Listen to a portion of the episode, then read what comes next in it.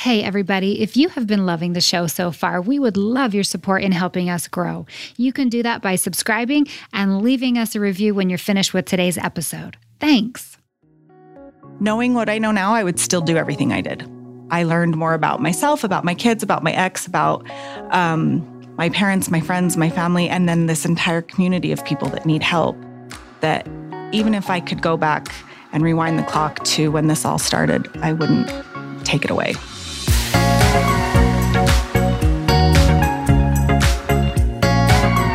Hey everyone, welcome back to She's Simply Amazing, a podcast all about sharing the stories of women that can inspire us to live a huge, beautiful, and amazing life. I'm your host, Carrie Brinton.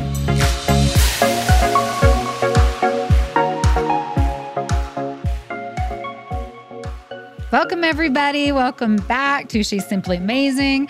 We have a really amazing guest today, one that I've been looking forward to for a long time to hear this story because it's a big story. It's a big story with a lot of parts and pieces to it, and I think it's a really powerful story, and I know that it's a story that a lot of people are probably experiencing right now. So, Amy McAllister Young. Hello. Hi, welcome. Thank you.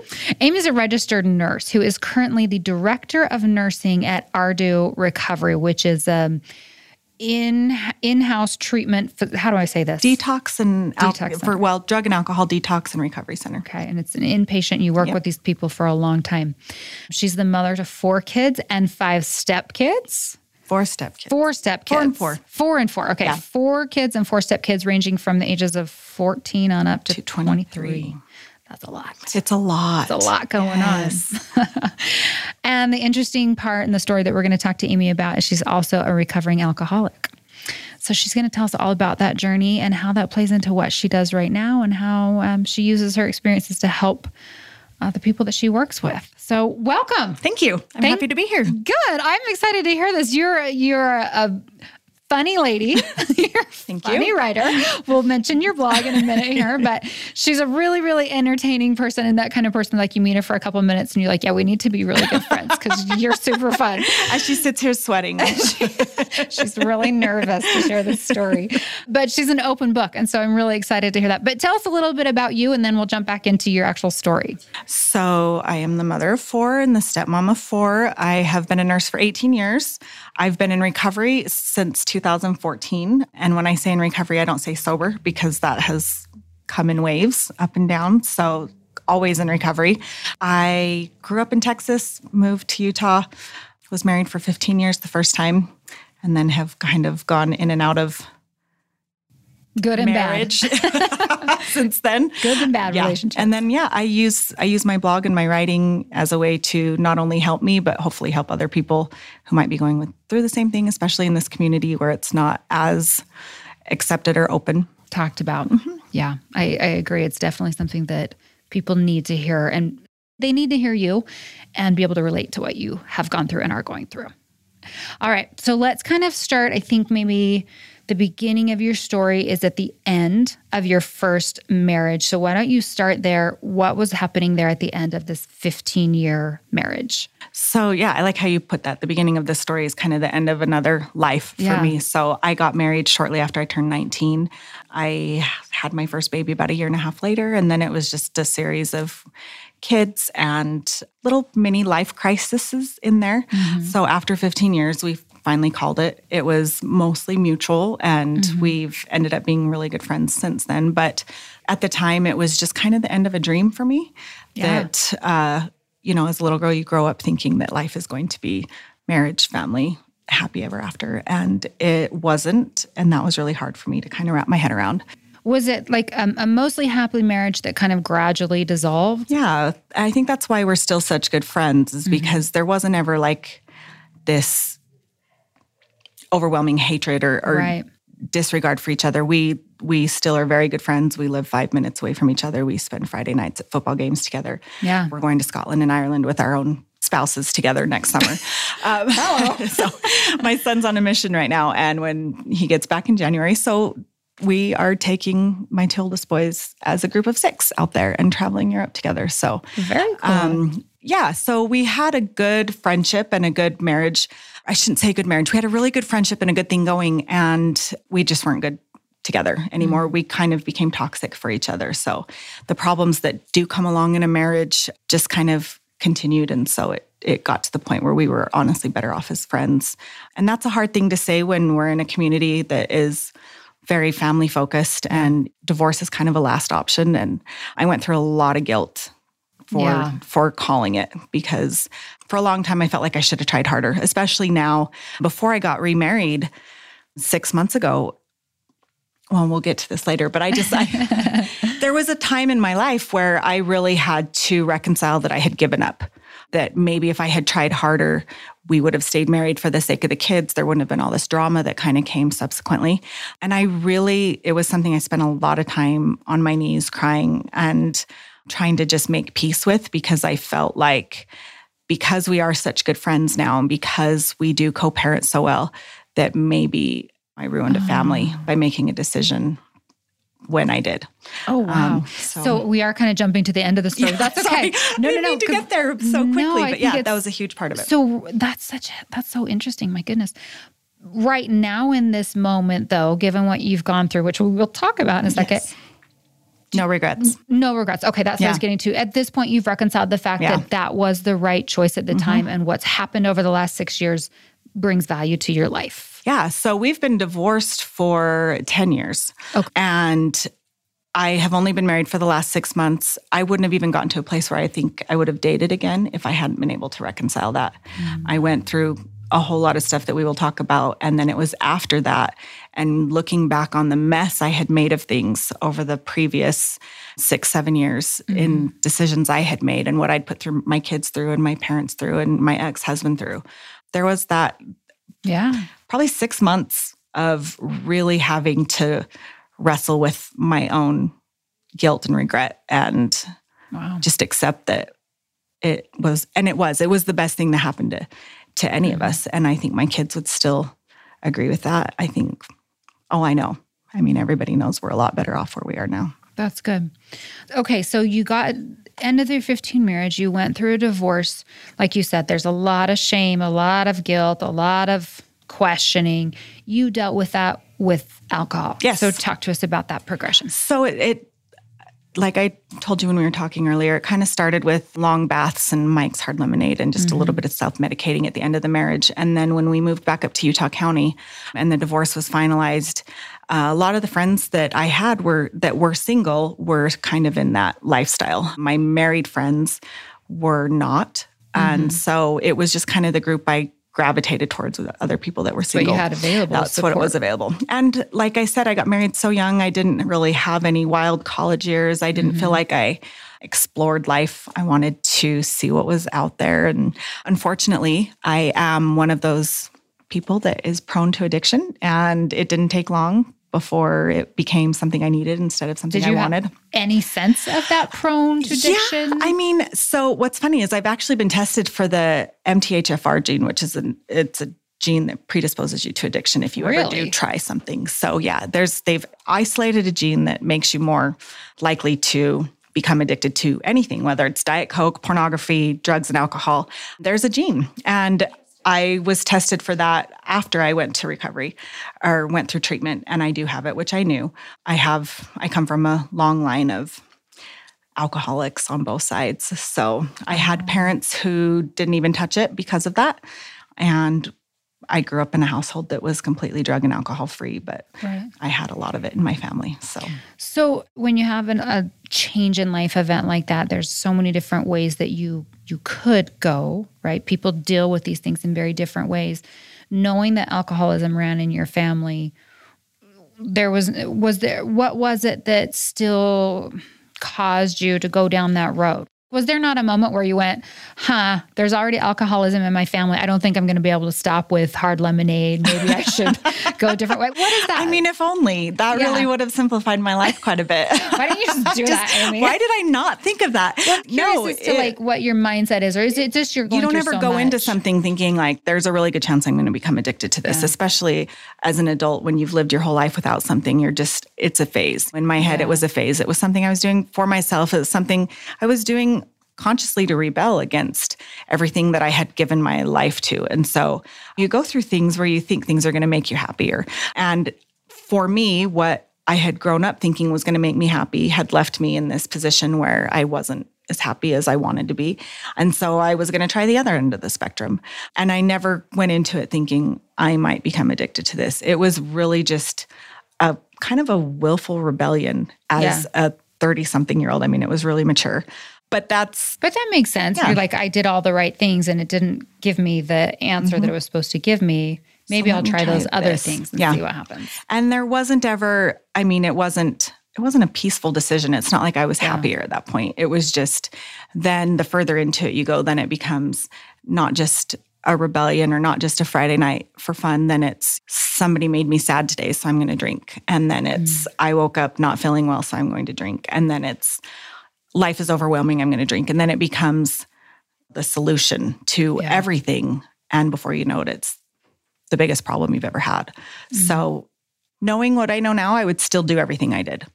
I learned more about myself, about my kids, about my ex, about my parents, my friends, my family, and then this entire community of people that need help, that even if I could go back and rewind the clock to when this all started, I wouldn't take it away. And I wouldn't take it away for my kids. They have a weird, not weird, they have just a really wide open view of the world and a lot of empathy and a lot of patience with people. And they don't look at things in a black and white way because they have this mom who literally was a complete disaster for a long time, but is still a good person and still loves them and still has value. And so instead of it being about a mom with an addiction, it is just mom. That's awesome. So at what point did it get into the realm of addiction, or at what point did it become the solution for everything? How long was that time frame?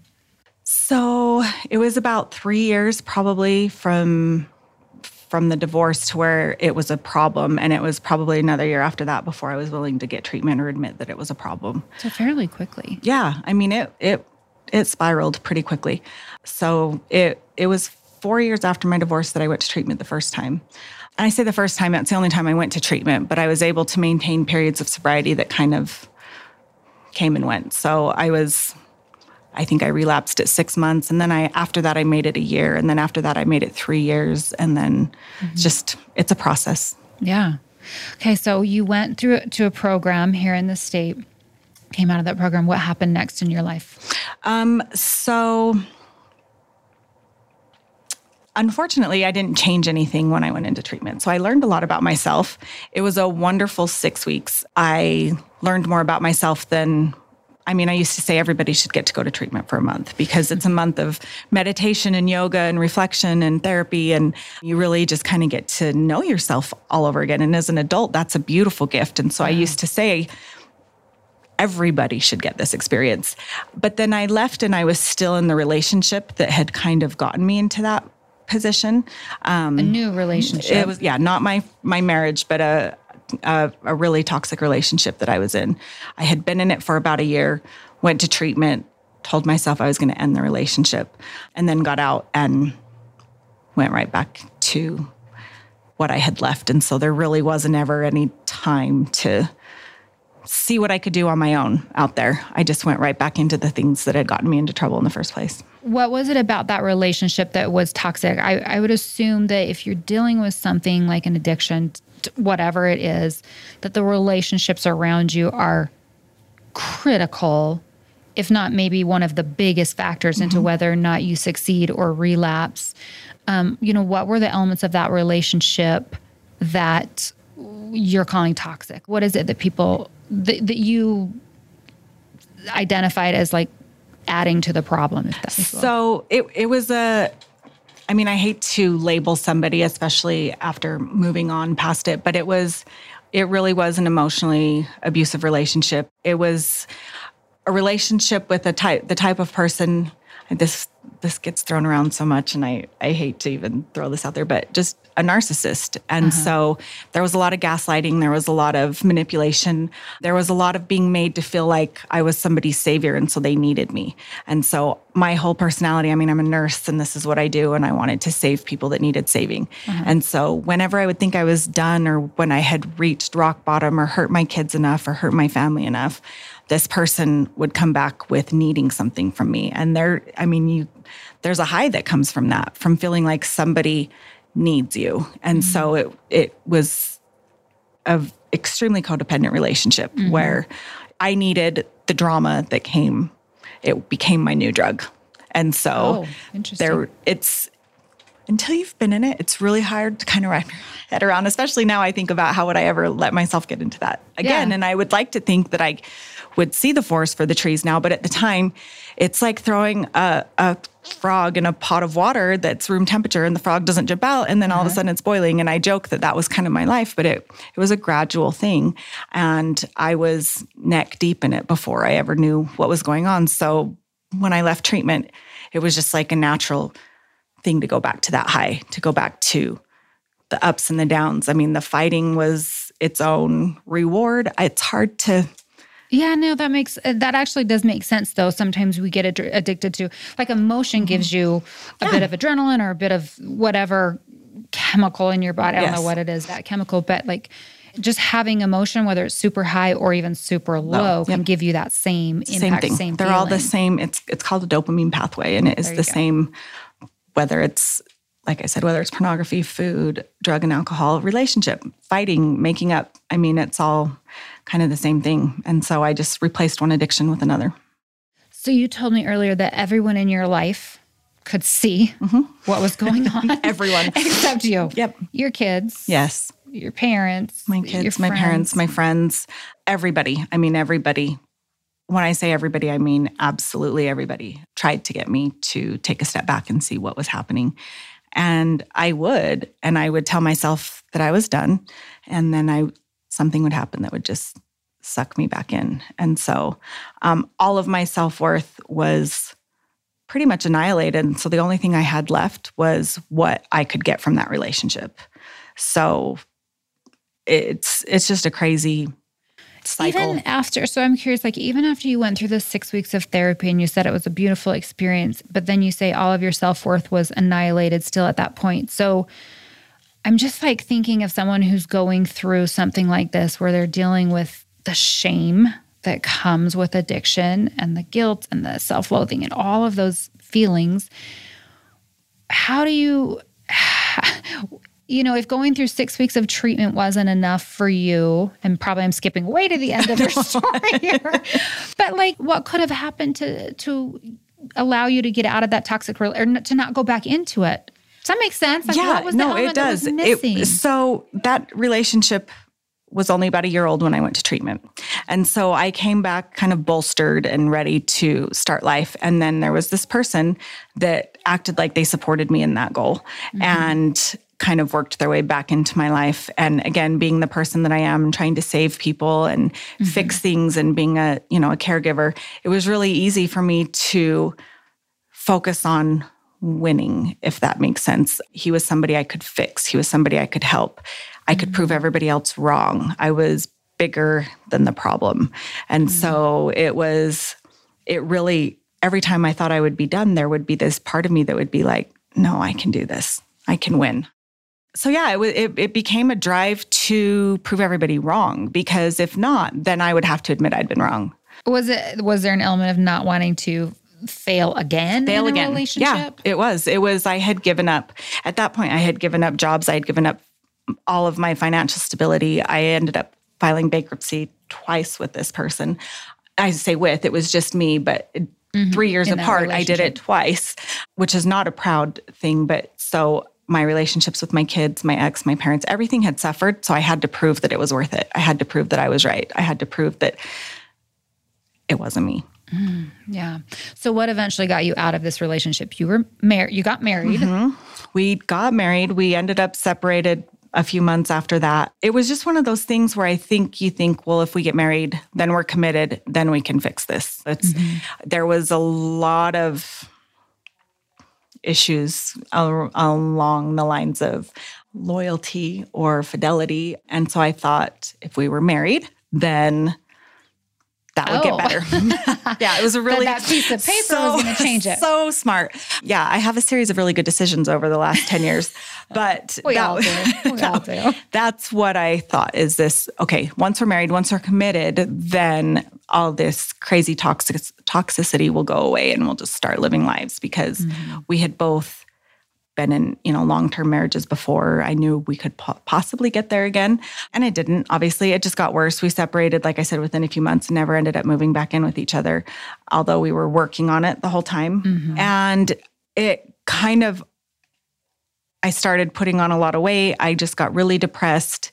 And by the time I really was ready to walk away from that, I divorced him, and then he still was trying to get back together even after the divorce was final. There was just this power and control that he had over me, so that even after the divorce, I still felt like I was still stuck in this web that I couldn't get out of, and I had let everybody down. I had to divorce him, and so then everybody was right. And I just got incredibly depressed. I got suicidal. I started drinking again.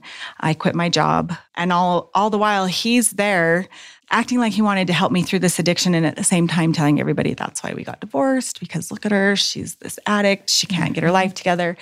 And I mean, it was all one big mess. It wasn't the chicken before the egg or the egg before the chicken. I don't know what it just was all interrelated. Yeah.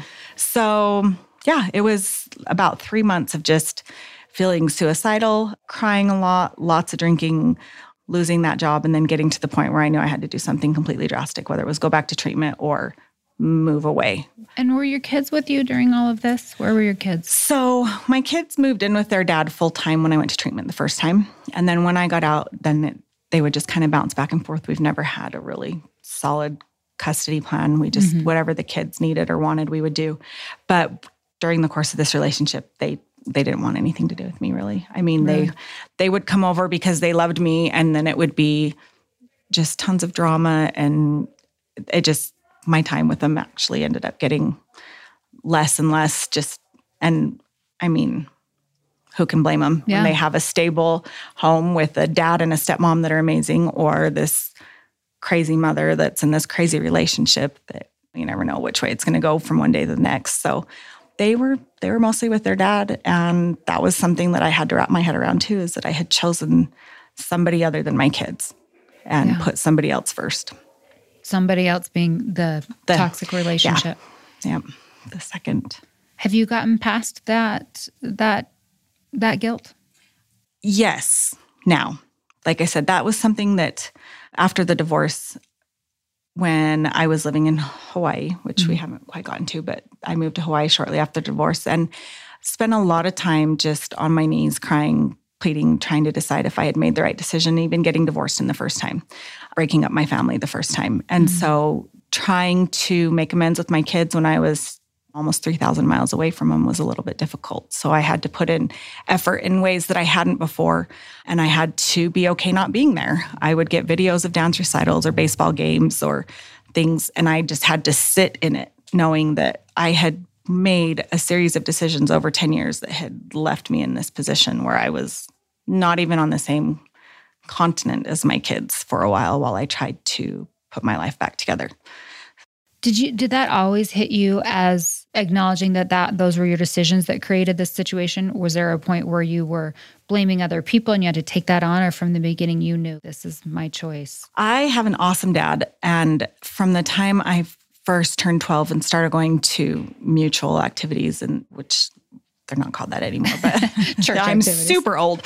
But one of the things he used to give a fireside or a little conference talk where he would talk about choices, and that everything that we got in our life was the result of a choice that we made. And so I grew up knowing that I was making choices. I grew up knowing, even in my first marriage, I was choosing to stay. When things got really rough, I would ask my dad, like, how much longer am I supposed to do this? And he would say something like 70 times 7. It's always a choice. You can choose to be happy in this, or you can choose to be miserable in this. And so I feel like I even stayed in my first marriage a lot longer than I would have, but it was because I felt like I was empowered in that. I was choosing to stay. I was choosing to try and make it work. And so when I chose not to stay anymore and not to try and make it work, and all of these other events started happening because of choices I made, that's when the guilt set in, because did I choose that?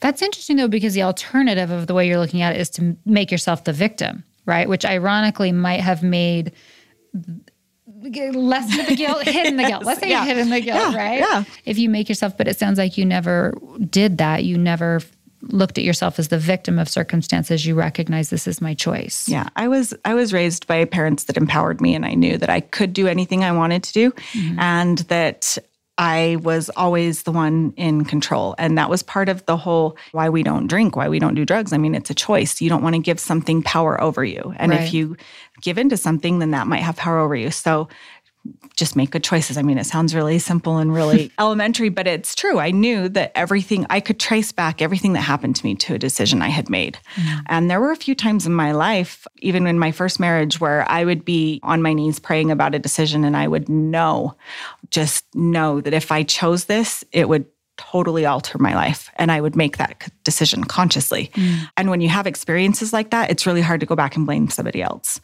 Well, it's probably one of the elements that's allowing you to do what you're doing now in helping other people, right? I think, so. I think it's very hard to go out and help other people when you can't see that. Yes, when you feel that your life was coming from a state of being a victim. So. Yeah. All right. So speaking of empowerment, at the end of your second marriage, tell us how you decided to get on with it. So I had quit my job. I was just spending a lot of time drinking and laying in bed, and I was getting nowhere. And part of it was just this fear. I was scared to go out and see somebody. I was scared to go out and be somewhere that would remind me of something. And so I kind of folded in on myself, and I shrank. I mean, there was zero self-confidence left because I had made all these decisions that had got me literally to the lowest point in my life. So what else? Right. I just needed to protect myself. So when I finally decided to get a job, I decided I would apply for a travel nursing job and do something a little bit different. But I only was going to accept Hawaii. I didn't want to move out to Maryland in the winter. I mean, it was December that's a good choice. It was December that I was applying for jobs.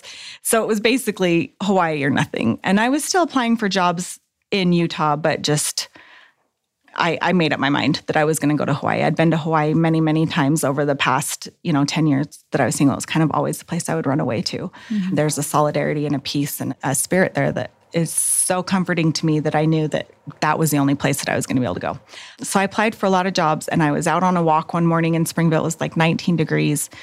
808 number was calling, and I knew that it was a job. And we did a quick interview while I was on my walk, and she asked if I could be there within the week, which ended up putting me there on December 21st, knowing I was leaving my kids for Christmas. And I immediately said yes and called my dad and asked if he would help me make travel arrangements and help pay for my flights and stuff to get out there, because I literally had nothing left, nothing. I was at the mercy of him being willing to help me.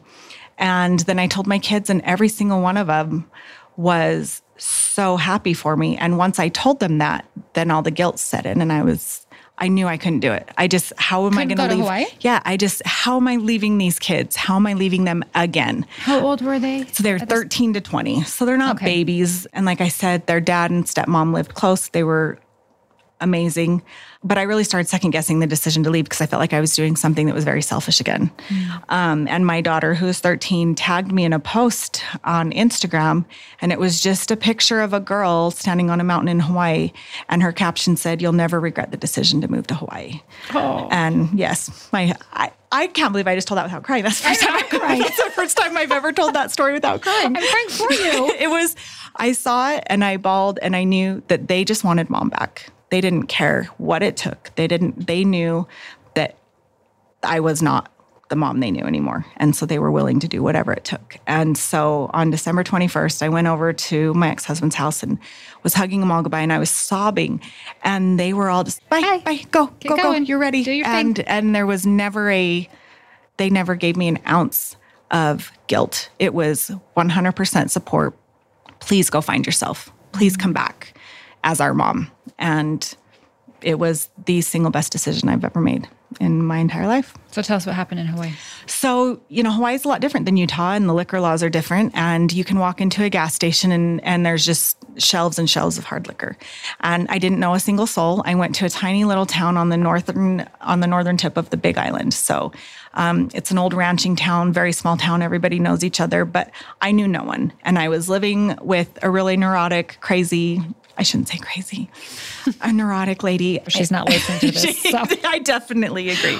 This might be the thing. Yeah. But there was just there was zero accountability as far as anyone outside of myself. And so I went over there knowing that I was going over there to get sober again and that I was going over there to get my life together. And I had to walk into every gas station, every Target, every restaurant with menus and shelves full of things that I was actually trying to eliminate from my life, but there was nobody there to tell me not to. And so it was for the very first time when I was actually doing something because I wanted to do something.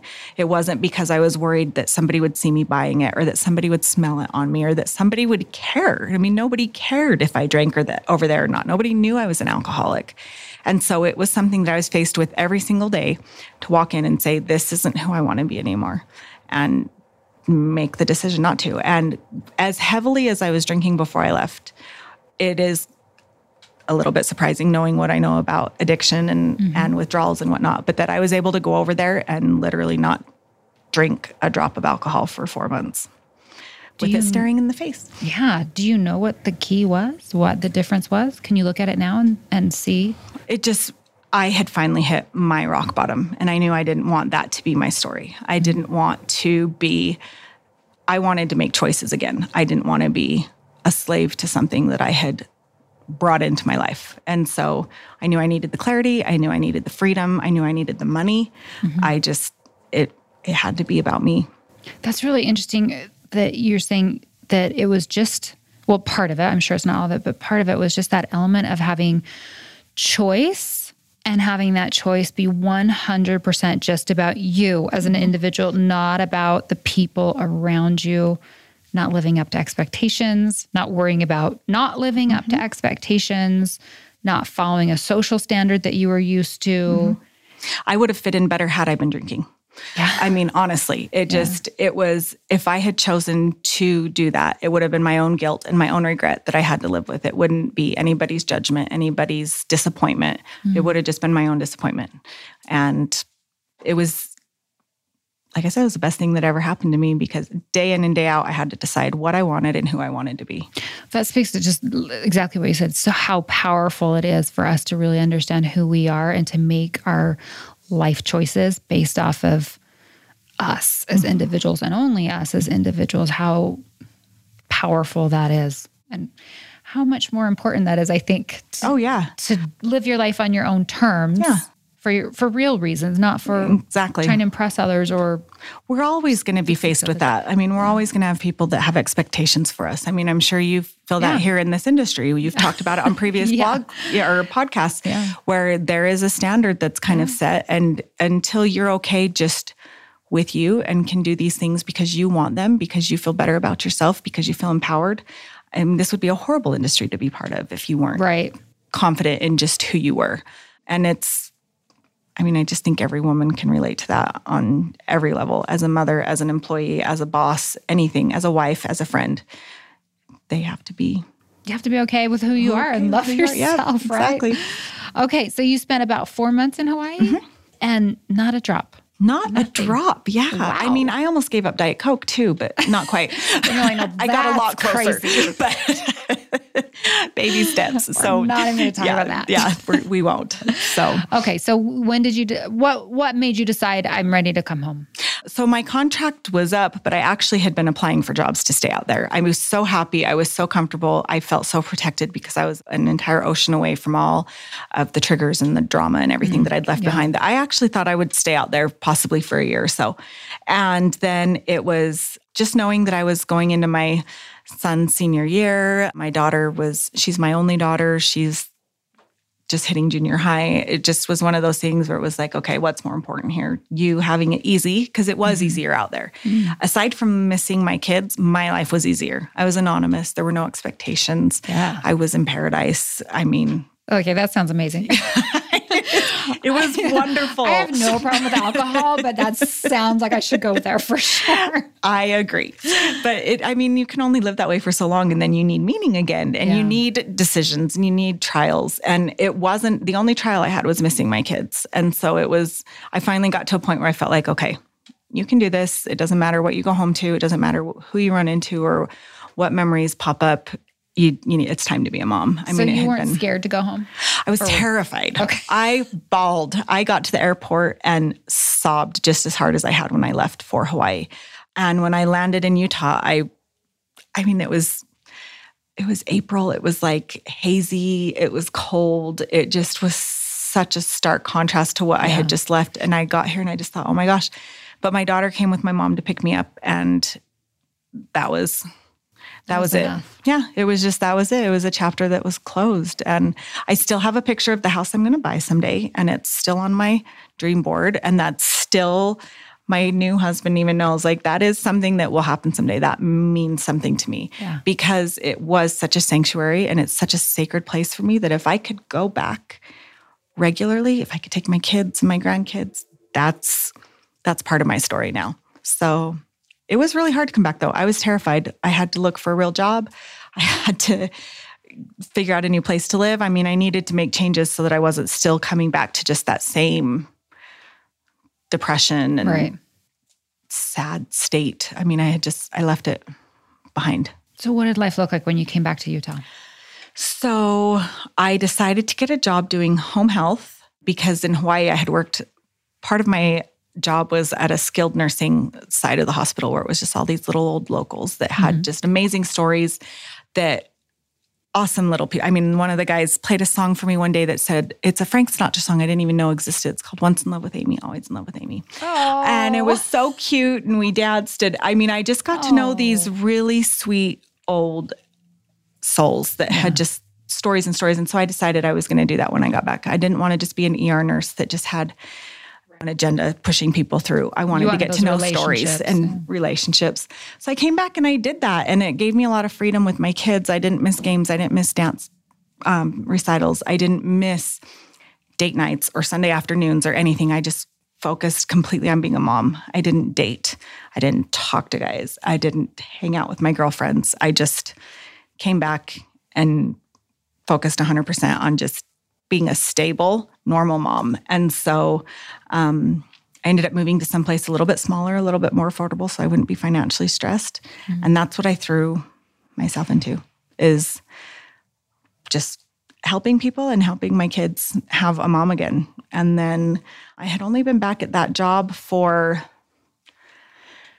4 months when I found out about Ardu. And just on a whim, saw an ad for it and just thought, okay, this is where I'm supposed to be. This is where I can hear stories, where I can get to know people, but where I can actually be a force for change and for good, and use the stories that I have and the experiences that I have to help somebody else. And so Ardu is an inpatient. Okay, that's the right term. Inpatient addiction recovery center. We do detox. So we do a medical detox, which most places don't do. You usually have to go to a hospital or someplace like Provo Canyon. Mm-hmm. So we do medical detox for alcohol, drugs, all of them. And then we do a residential treatment program too. So once they graduate from the detox side, they can go over and get the therapy and the groups and stuff like that. So how has that experience been? I can imagine very, very rewarding, but is there an element of it that's really hard to see that these people are going through what you went through at some point? It's an emotionally draining job. Right.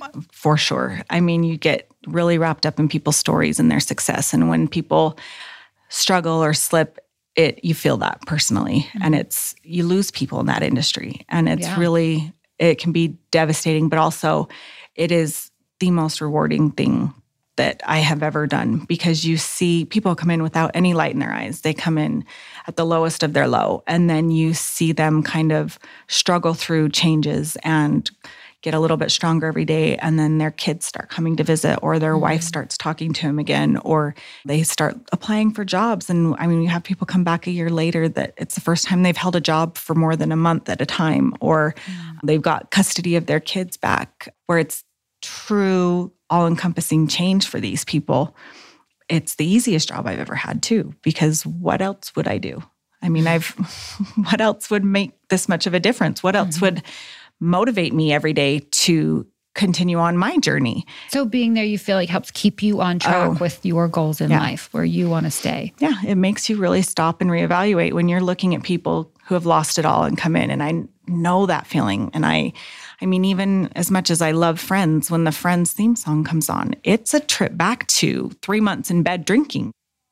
I don't have to go back to that person anymore. I mean, it's a conscious decision every day. There's still hard things. There's things that I would love to numb out with alcohol. Mm. That is how I deal with things.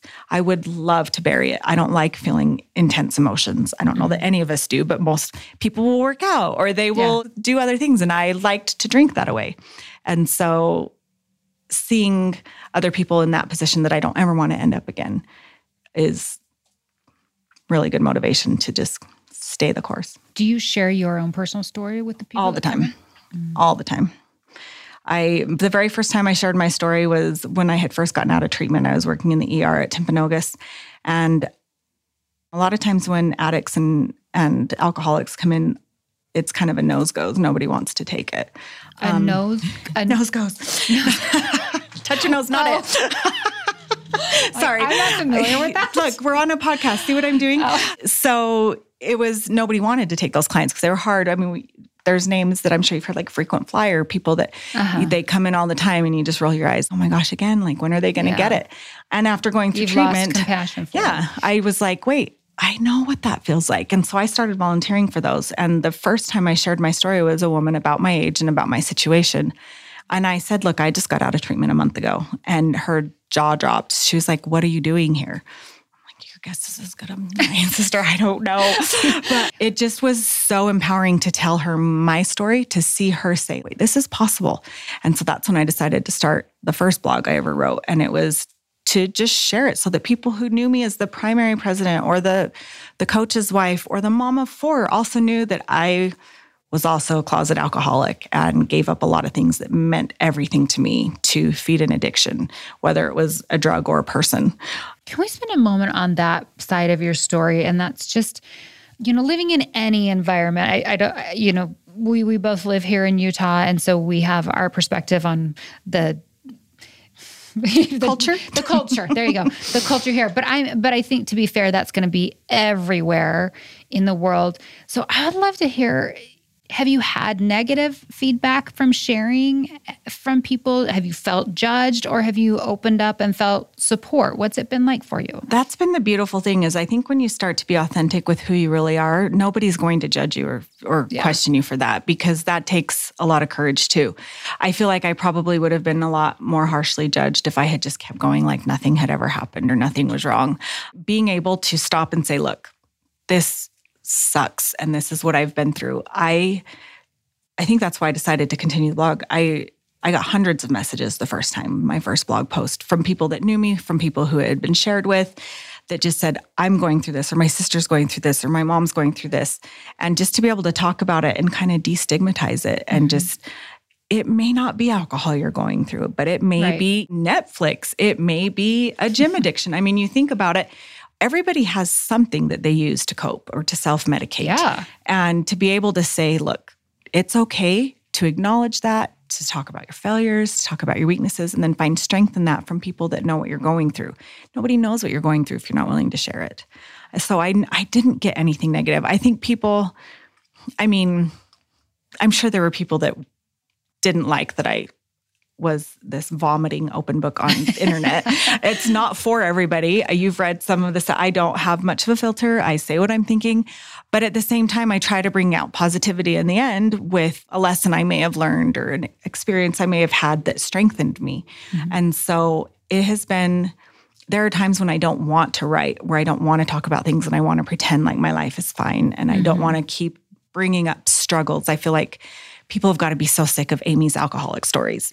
And then I will just have an experience or a feeling, and people know when I do this, it's kind of I'm tapping on my shoulder endlessly, but it's like that nag where when I start to feel like I need to write something, that doesn't go away till I sit down and write it. I just sit there until it's okay.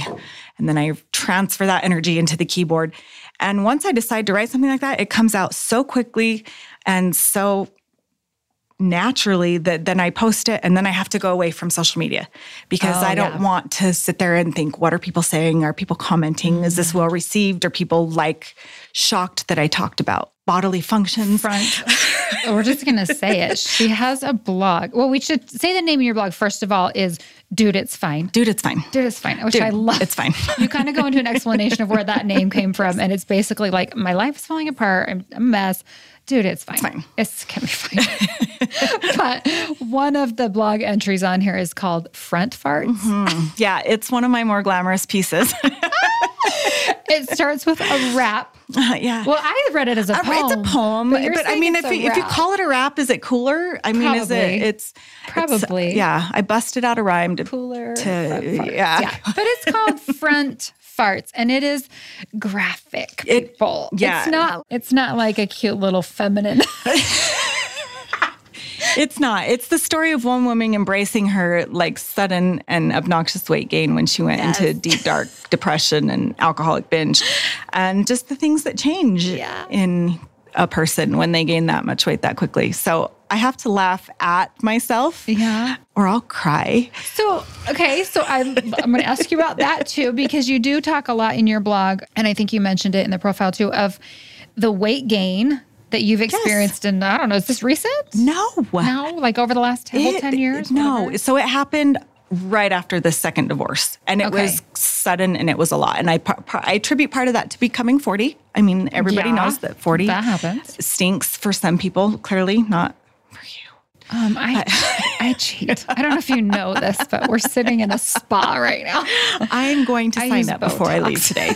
But how are you not letting something that obviously is a frustration, we'll call it a frustration for you. Mm-hmm. I know. And for women, weight and physical beauty and all of it, it's a thing, right? I know that better than anybody. How are you not letting something like that keep you from backsliding? So I kind of did for a while. That was the funny thing. I refused to buy new clothes. So I just lived in leggings and baggy shirts. And I wouldn't look in the mirror, and I refused to date, because if I date, then I have to be willing to put myself out there. And I wouldn't look in the mirror. I wouldn't. And buying clothes commits to it. Forget it. Yeah. Mm-hmm. I if you go to my closet right now, it's funny because it's completely full of clothes that I fit in 3 years ago and nothing that I can fit in right now. We all do that. I will not give up. But it was really hard to not let my outer appearance affect what I was doing as a person. And so part of my way of kind of dealing with that is to write funny blog posts about it and just own it. I gained 60 pounds in 6 months. That is more than I ever gained pregnant in 9 months with all 4 of my kids. I've never been this weight in my entire life. But it doesn't define what I'm doing as a person. It doesn't define who I am. I don't like it because I don't feel healthy. I don't feel comfortable in my own skin. I sit in an office and sweat to death when everybody else is just fine. It's hot in here. Sure. But the beautiful thing about it is that I ended up in a relationship that's the best relationship I've ever had, because there's this person that came along and just fell in love with me, who loves me. And he knew me when I was skinny. Yeah, I've known him for 20 years. And he came along and was just like, I love you. Don't change. If you feel like you need to change, change. But you are perfect the way you are. And that's kind of had a downside, because I'm like, okay, I'll just go buy a bigger dress. And really? Okay. Can you be a little meaner? But it's not something I'm used to. Somebody just loving me the way I showed up. I've never had to worry about anything outward. I know he just loves me. That's and awesome. I can do all these great things and still kind of make fun of the fact that I'm heavy.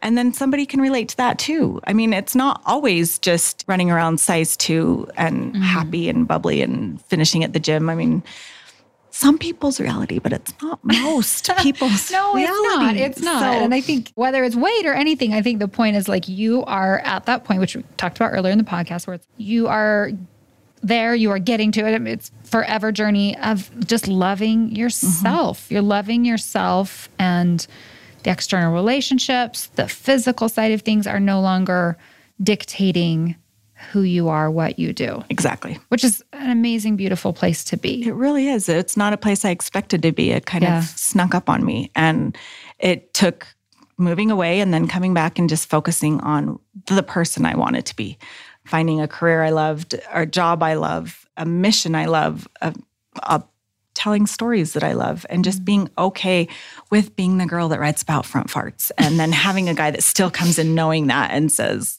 yeah, did you read that before you met him? Did he read that before you got married? He did. A lot of people have read that. Yeah, including my ex, who the whole story was about. Yeah, so we laugh and have, I mean, I have to show you that I have all these lovely big bruises here because Friday night, we were at a football game. My son got a concussion, so my ex and I were called down to the field. So as we're walking back up to the stands, I have my hands in my hoodie, and I'm just turning looking at my ex, and I totally missed the first step going back up to the bleachers, and it was just like elephant down, and it was just, I full body flayed out on these stairs in front of the whole student body. And I just had to jump up and say, ta-da, and I'm laughing with my ex and joking, aren't you glad your wife doesn't look like this anymore? And just embrace, it's okay.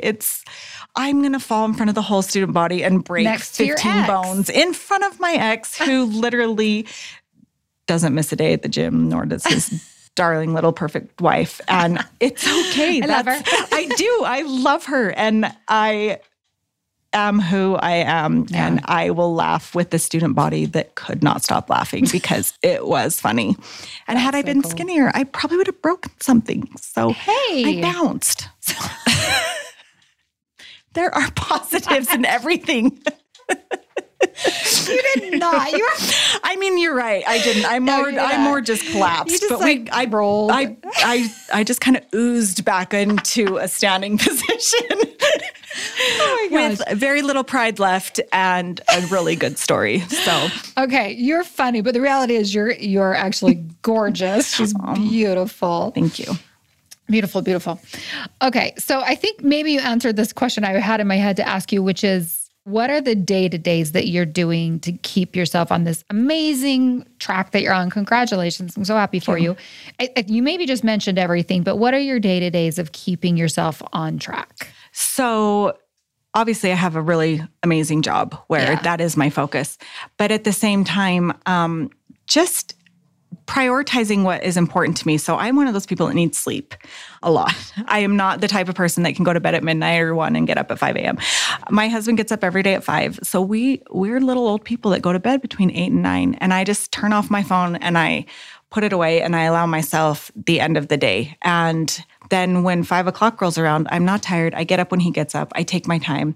I meditate. I write. I don't do well at exercising or eating very well, but that is on my list of to-dos for sometime in the future. Down the road. Yeah, probably way down the road. But really, it's just those little things. It's just making sure that my kids know that they're a priority, making sure my husband knows he's a priority. And then just resting when I'm tired, meditating when I'm stressed, hiking when I can't get my head to settle down. I know it doesn't look like it, but I do spend a lot of time in the mountains and love to hike alone. That's where I do my best thinking and where I get the most solace. And so just taking care of me. I do Botox. I do things that make me feel pretty, even though I have to buy bigger clothes. I just make sure that I take care of myself, because if not, I know how quickly that can crumble around me. Yeah, that's a really powerful list for anybody and everything. And I love the first thing that you said is, I think, impactful for me, and that is get that sleep, because you've got to be at your full capacity to battle the day. Everything. Or to make it through the day, right? I've learned. I mean, I'd worked nights for a long time and ran on very little sleep with little kids at home when I was trying to make it work as a young mom. And that doesn't sit well with me. I'm a sleeper. Yeah. And everybody knows. I mean, everybody at work has my husband's phone number because he leaves his phone on just in case there's an emergency. They know mine will be off and I'll be asleep,